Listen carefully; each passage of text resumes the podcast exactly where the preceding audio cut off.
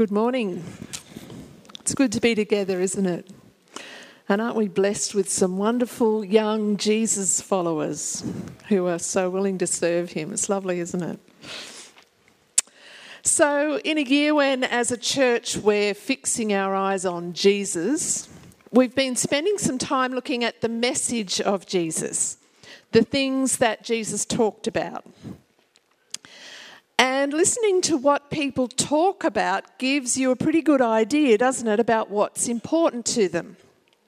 If you have a friend who talks about nothing but cars, you know that cars are important to them. And the same goes for friends who talk about sport or about their kids or their grandkids or their latest holiday. What we talk about says a lot about what's important to us. Well, that's true for Jesus too. And that's why we need to ask the question what does Jesus talk about?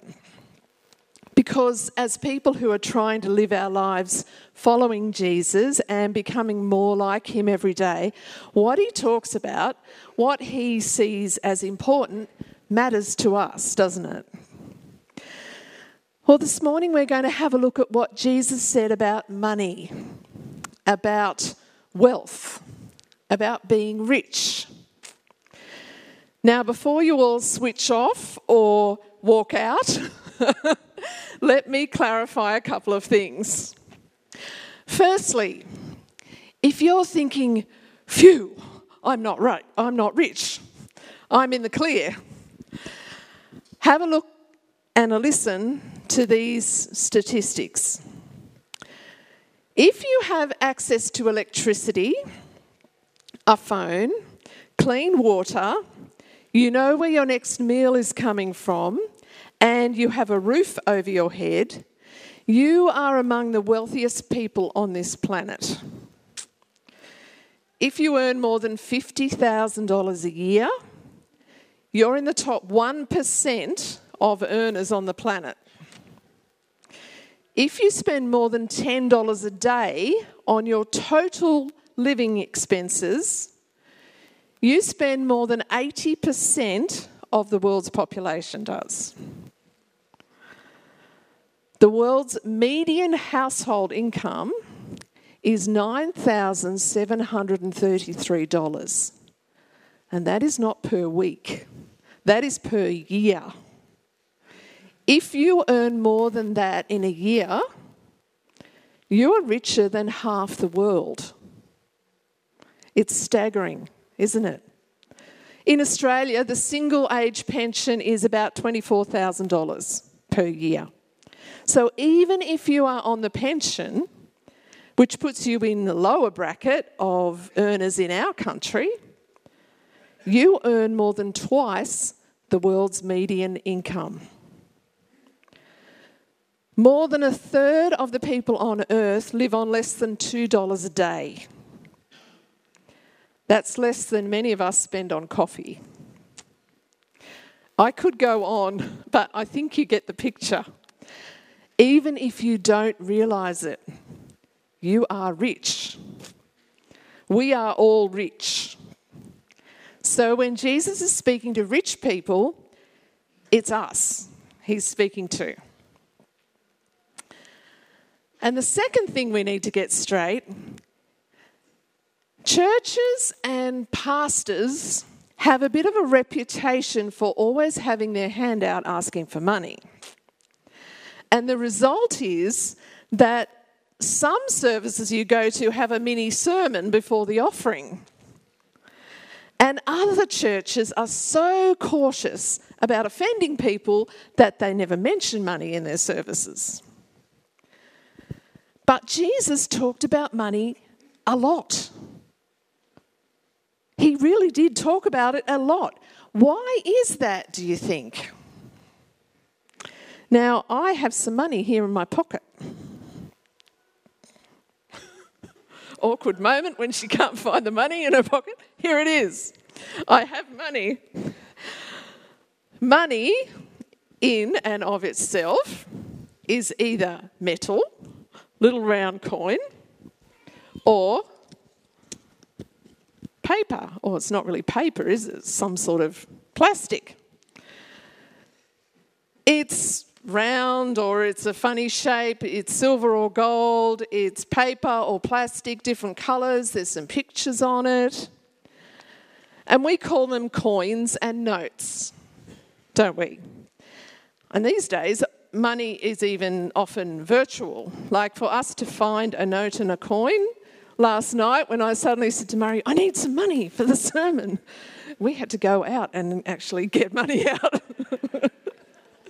because money is often virtual. It comes into our bank from our employer or from Centrelink or whoever gives us money, and it goes out to Coles or Origin Energy or wherever it goes to. We don't actually even see the money or the paper. The only reason that we're interested in these bits of paper or metal or figures on our computer screen is that we have established that they function as currency. That is, they represent value. And you can exchange them for things that you value, can't you? So we value nutrition, we like to eat, and so we give away money for food. And we value education, so we give away our money exchange for books. We value entertainment, so we give away our money for Netflix or movies or restaurant meals or concerts. And we value the spread of the gospel and the ministries of the church. And so we give our money to the church or to support missionaries serving overseas. Jesus said this just a few verses after the parable that we're looking at this morning. In Luke 12 34, he said, Where your treasure is, there your heart will be also. Money is significant because it shows you what you value. That's why Jesus talked a lot about it. Because the movement of your money signifies the movement of your heart.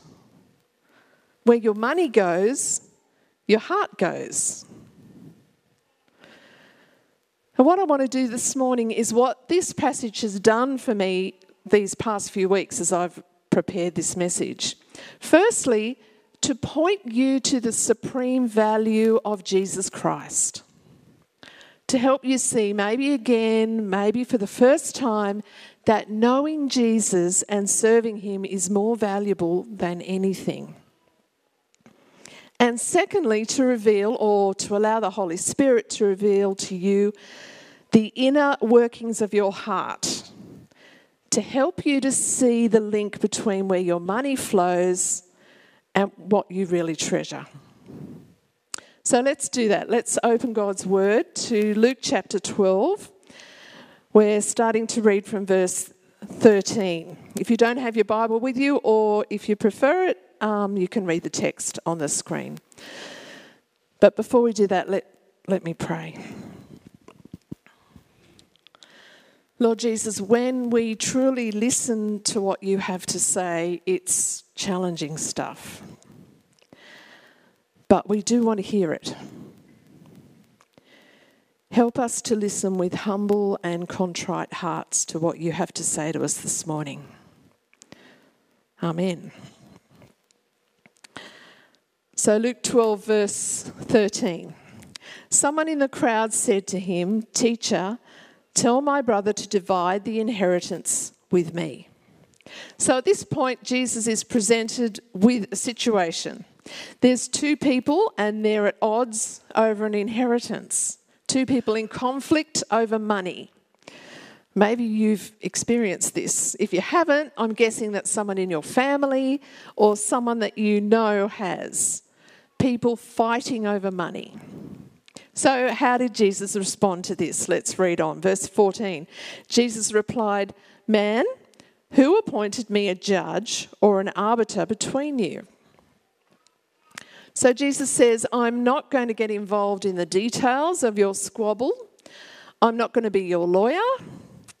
But I do have something relevant to say. I'm going to warn you about a hazard that you do not seem to be aware of. Verse 15 Then he said to them, Watch out, be on your guard against all kinds of greed. Life does not consist in an abundance of possessions. So Jesus is confronted with a man who is losing his grip on some of what he thought was rightfully his, his inheritance.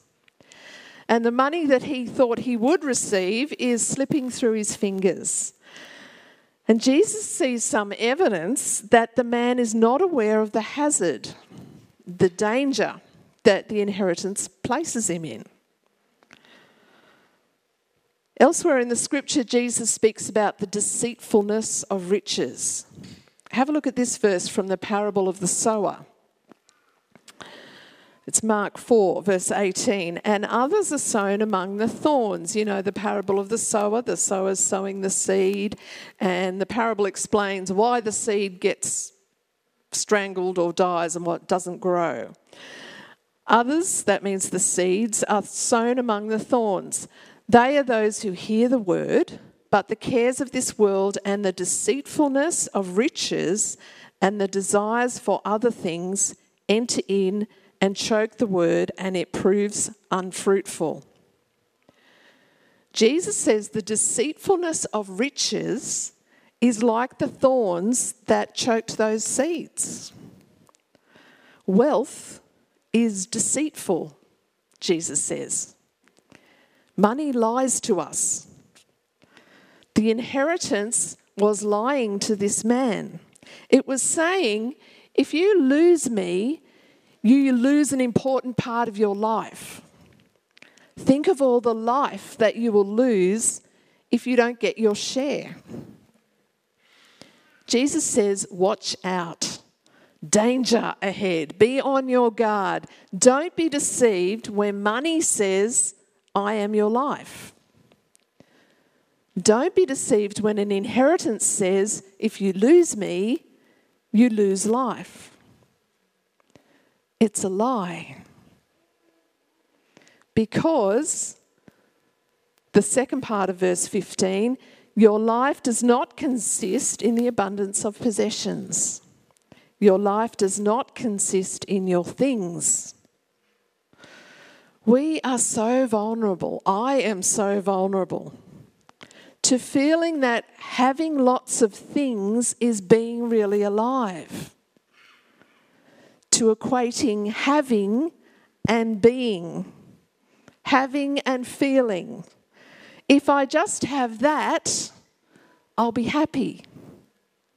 It's crazy, isn't it?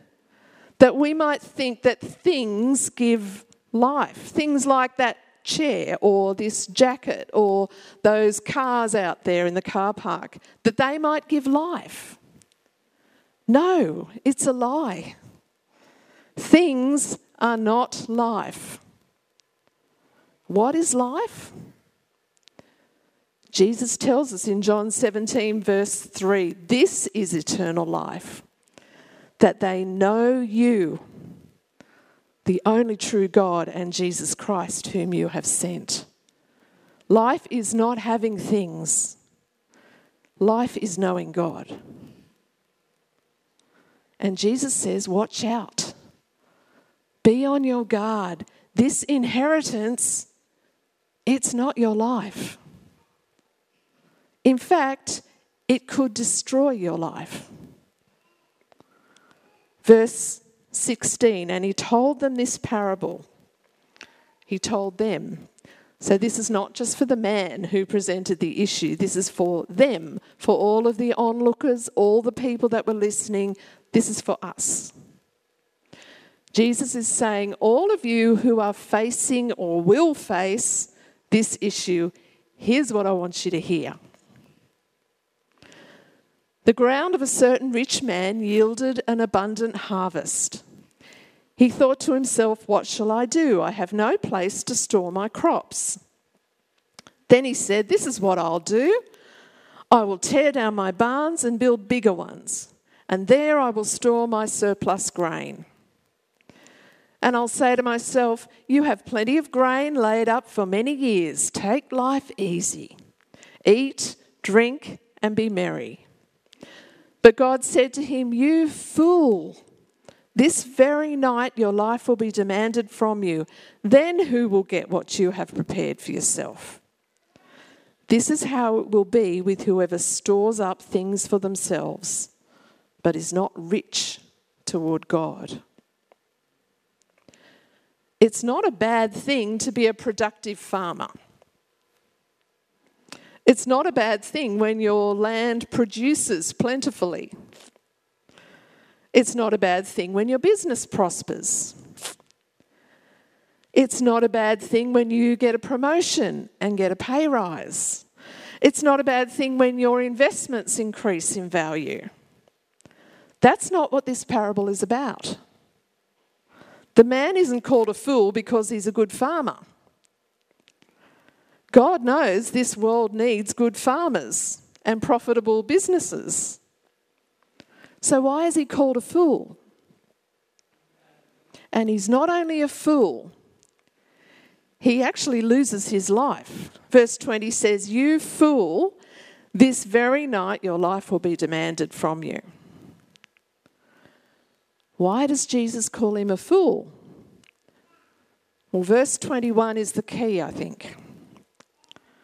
This is how it will be with whoever stores up things for themselves but is not rich toward God.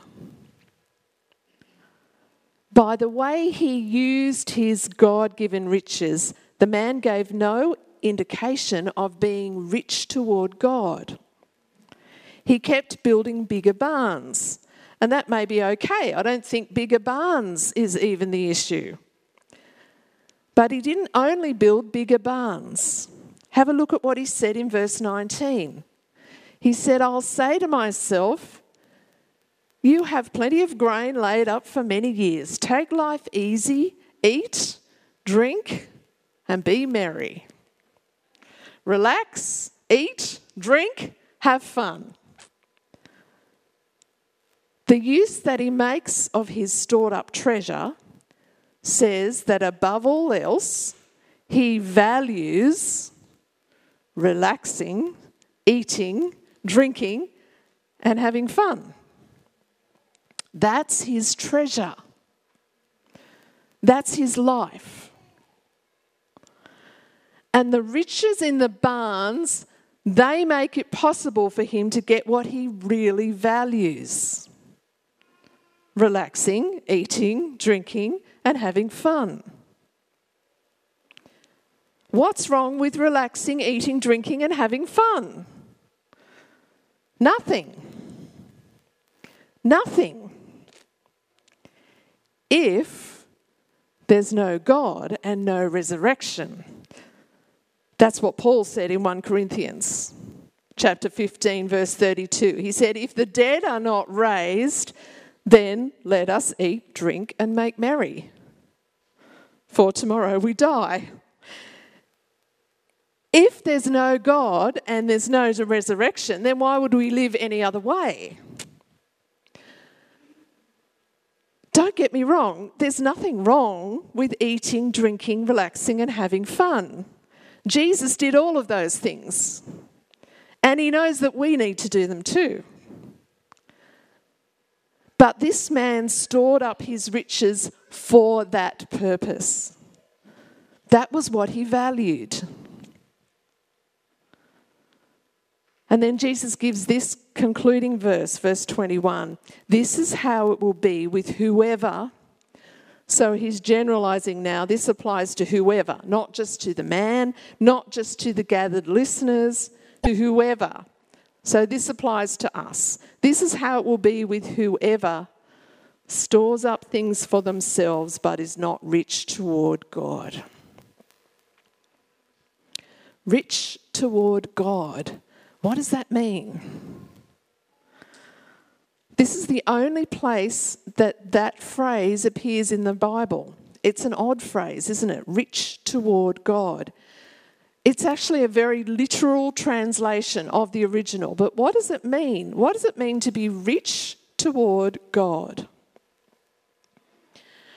I think you can get a pretty good idea by looking at the contrast of the verse. So, being rich toward God is the opposite of storing up things for yourself. It's the opposite of treating yourself as if you were made for things and not made for God.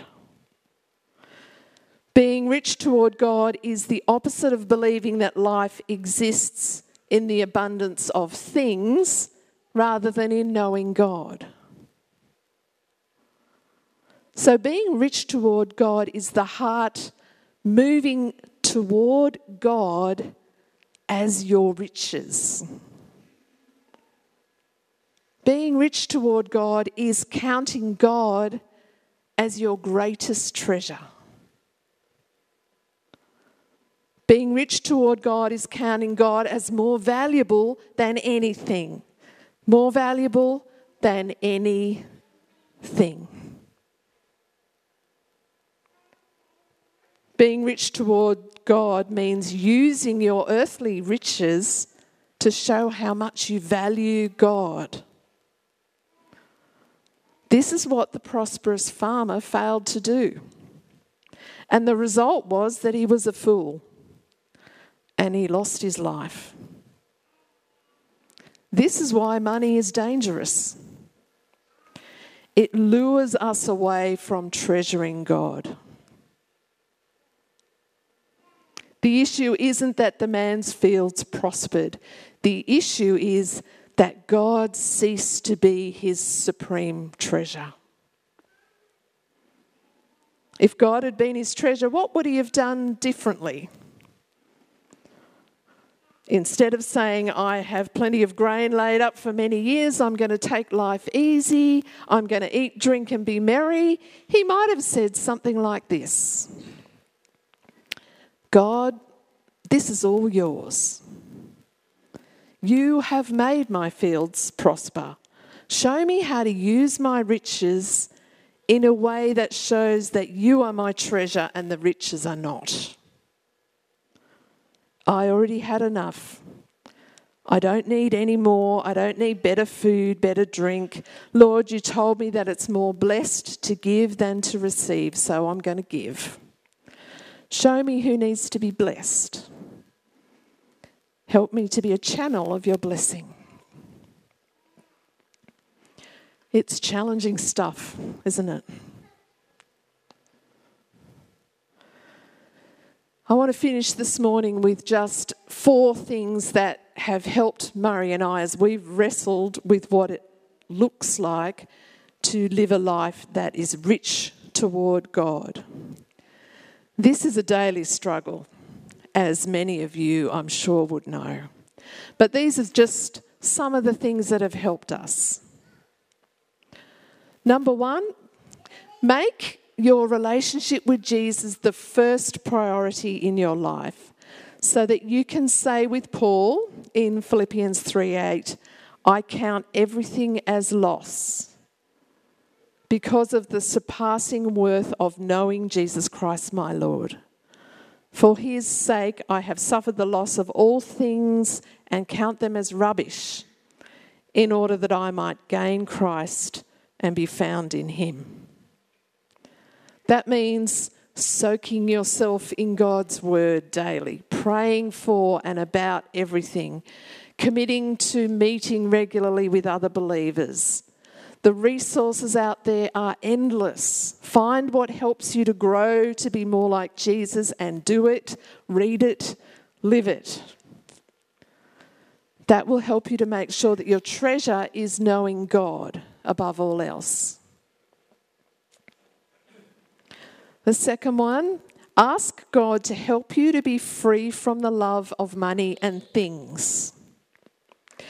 My grandparents, my mum's parents, were great models of this. Pop was, would you believe, a chicken sexer. So, in the early part, don't raise your eyebrows. Do you know what that is? It's a person whose job it is to decide whether a baby chicken is a boy or a girl, so that the girl chickens can go to be raised up to lay eggs and the boy chickens can go the way of all flesh. um, and in the early part of last century, that was a very sought after skill to be able to sort the day old chickens into boys and girls. And the result was that my grandfather earned a great deal of money. And he could have lived a very extravagant life. But if you ever met my grandparents, you would have never have thought that they were wealthy. You know why? Nan and Pop worked out what they needed to live on for a year. And then every year, Pop would bank the money that he earned up to that amount, and the rest he would give away. So he started every year with a clean slate. They lived in a very simple home, they lived a comfortable but simple life, and every year they gave away what was excess to their needs. That blows my mind, I'm sure.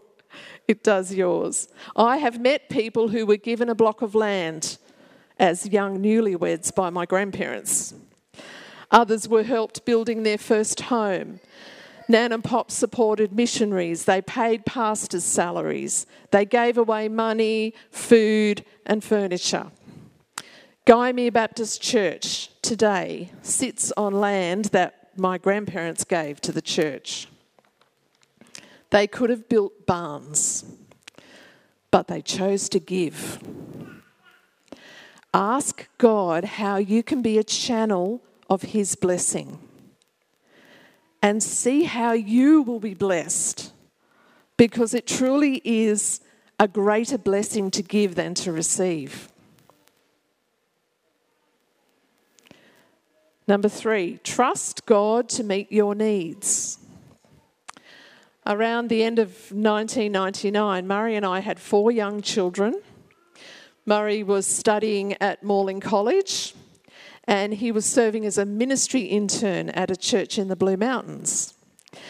Now, the church had lots of opportunity for ministry and they were paying Murray's college fees, but they weren't able to support us in any way other than that. I was working full time as a nurse at Lithgow Hospital. Murray was also doing lots of things to earn money however he could. And we were living on a property that was about half an hour away from the church. We started to become aware that in order to be more available for ministry, we needed to move to live closer to the church. However, when we did the sums with what I was earning, we were going to be about $11,000 short of meeting our costs. So, against the advice of some, one person who said, You can take this faith thing too far, you know, we decided that that was what God was calling us to do. We decided to move and to trust God to meet our needs. And before long, we started to have money given to us by anonymous envelopes in the letterbox. People would put some money in my handbag, put an envelope in Murray's pocket. And we thought, wow, we need to keep a record of this. So we started to keep a record of the gifts. And that year we were given around $13,000. There's only one place in the Bible where God tells his children to test him and it's in Malachi 3:10. It says, "Test me in this." Says the Lord God Almighty, and see if I will not throw open the floodgates of heaven and pour out so much blessing that there will not be room enough to store it. Trust God to meet your needs. You'll find you can't outgive God. And you'll find that you don't have any need for barn building. And finally, make regular giving part of a lifestyle of worship. The Bible is very clear that we give because it's good for us. It gives us joy. God doesn't need our money. We need to give because it helps us to ensure that our treasure is in the right place. And if you ask how much, my answer would be start with the Old Testament standard and build on that as God prospers you. It's hard for me to imagine that the children of God, after the glories of the cross, would give less than the saints of the Old Testament.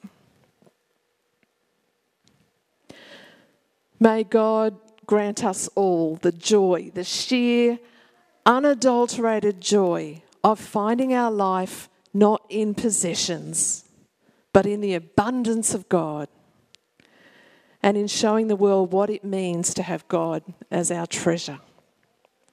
Let's pray. Lord, as rich people, your word today can't help but make us feel a little uncomfortable. We have so much.